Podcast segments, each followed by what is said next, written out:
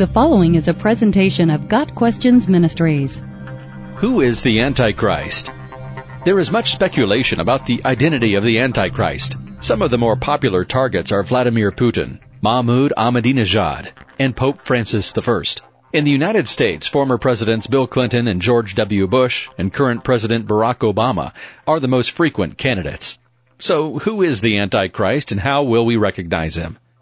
The Bible really does not say anything specific about where the Antichrist will come from. Many Bible scholars speculate that he will come from a confederacy of ten nations and or a reborn Roman Empire.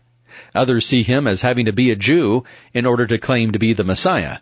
It's all just speculation, since the Bible does not specifically say where the Antichrist will come from or what race he will be. One day the Antichrist will be revealed. 2 Thessalonians 2 verses 3 and 4 tells us how we will recognize the Antichrist.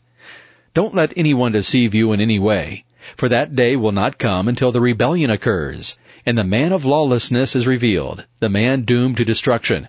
He will oppose and will exalt himself over everything that is called God or is worshipped, so that he sets himself up in God's temple, proclaiming himself to be God. It is likely that most people who are alive when the Antichrist is revealed will be very surprised at his identity. The Antichrist may or may not be alive today. Martin Luther was convinced that the Pope in his time was the Antichrist. During the 1940s, many believed Adolf Hitler was the Antichrist. Others who have lived in the past few hundred years have been equally sure as to the identity of the Antichrist. So far, they have all been incorrect. We should put the speculation behind us and focus on what the Bible actually says about the Antichrist. Revelation 13 verses 5 through 8 declares, The beast was given a mouth to utter proud words and blasphemies, and to exercise his authority for forty-two months. He opened his mouth to blaspheme God, and to slander his name, and his dwelling place, and those who live in heaven.